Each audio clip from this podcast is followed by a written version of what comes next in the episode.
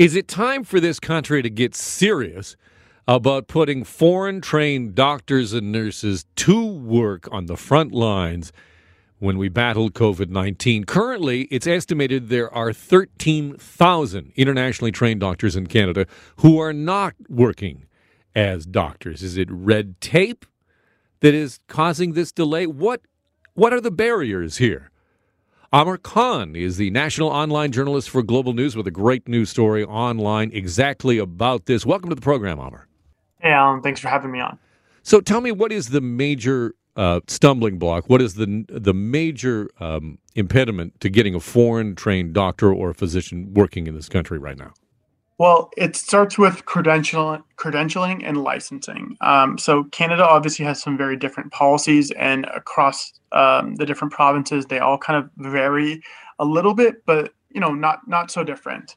Um, so it starts with you know having your verification for your um, school wherever you went to school that counts and then from there, um, you know, you need to have English language proficiency. You need to do a couple of exams, which can be anywhere from fifteen hundred to twenty five hundred dollars. And then, um, depending on where you've went to school, so if it's outside of North America, you often have to go back into residency. So you could be a surgeon who, you know, we've spoken to one uh, who worked with Doctors Without Borders and the United Nations and oversaw 60,000 patients in Kurdistan.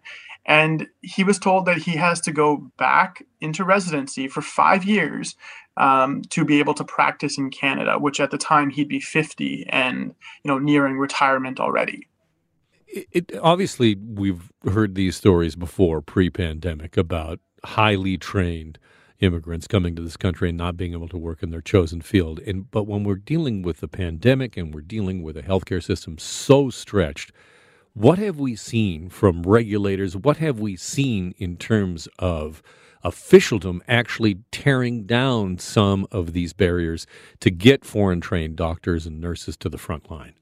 You know, frankly, not a whole lot. Um, you know, the only person that's really been talking about it uh, politically has been uh, Stephen Del Duca of the Liberal Party. But other than that, there hasn't really been any concessions that have been made or any desire to really kind of move people into um, you know this space quicker than, than possible. Whether it's you know creating small, shorter term programs like one to two year um, programs where there's some oversight from physicians in Canada, so we can fulfill and get um, you know some doctors working.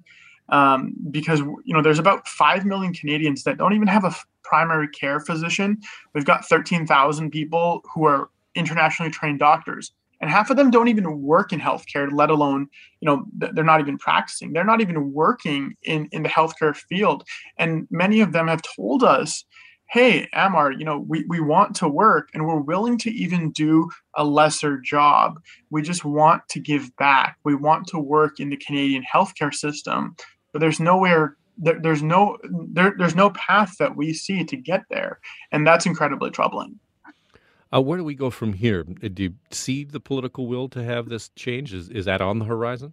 Yeah, I, I think um, you know if if people like Del Duca are starting to talk about it, I'd imagine this is start going to start to become a, a bigger issue. You know, we're coming up on 2030. A lot of the Canadian population is going to retire. We have doctors and nurses that are coming out of retirement to serve in the pandemic, and we've realized that our public health is understaffed and has been chronically understaffed for years. So it, it seems rather clear that you know this is a fix. I'm not going to say it's the entire fix, as you know, uh, the Canadian Medical Association agrees that there's more to be done, but this is an issue that needs to be explored. And you know, there's some different provinces that are looking at measures, but in Ontario, there there hasn't been enough, um, you know, changes that, that have been made on this, and it, there, there definitely is uh, a lot of political will that will be needed to to push this forward because we have the talent, we have the experience foreign immigrants like we want, right? That we always talk about. We have the qualified, the skilled immigrants coming into the country. Now it's about get putting them in positions to succeed. Amar, great talking with you. Thank you so much for your time today. Thanks a lot, Alan. As Amar Khan, who's a national online journalist for Global News. You can read his story online. My name is Alan Carter.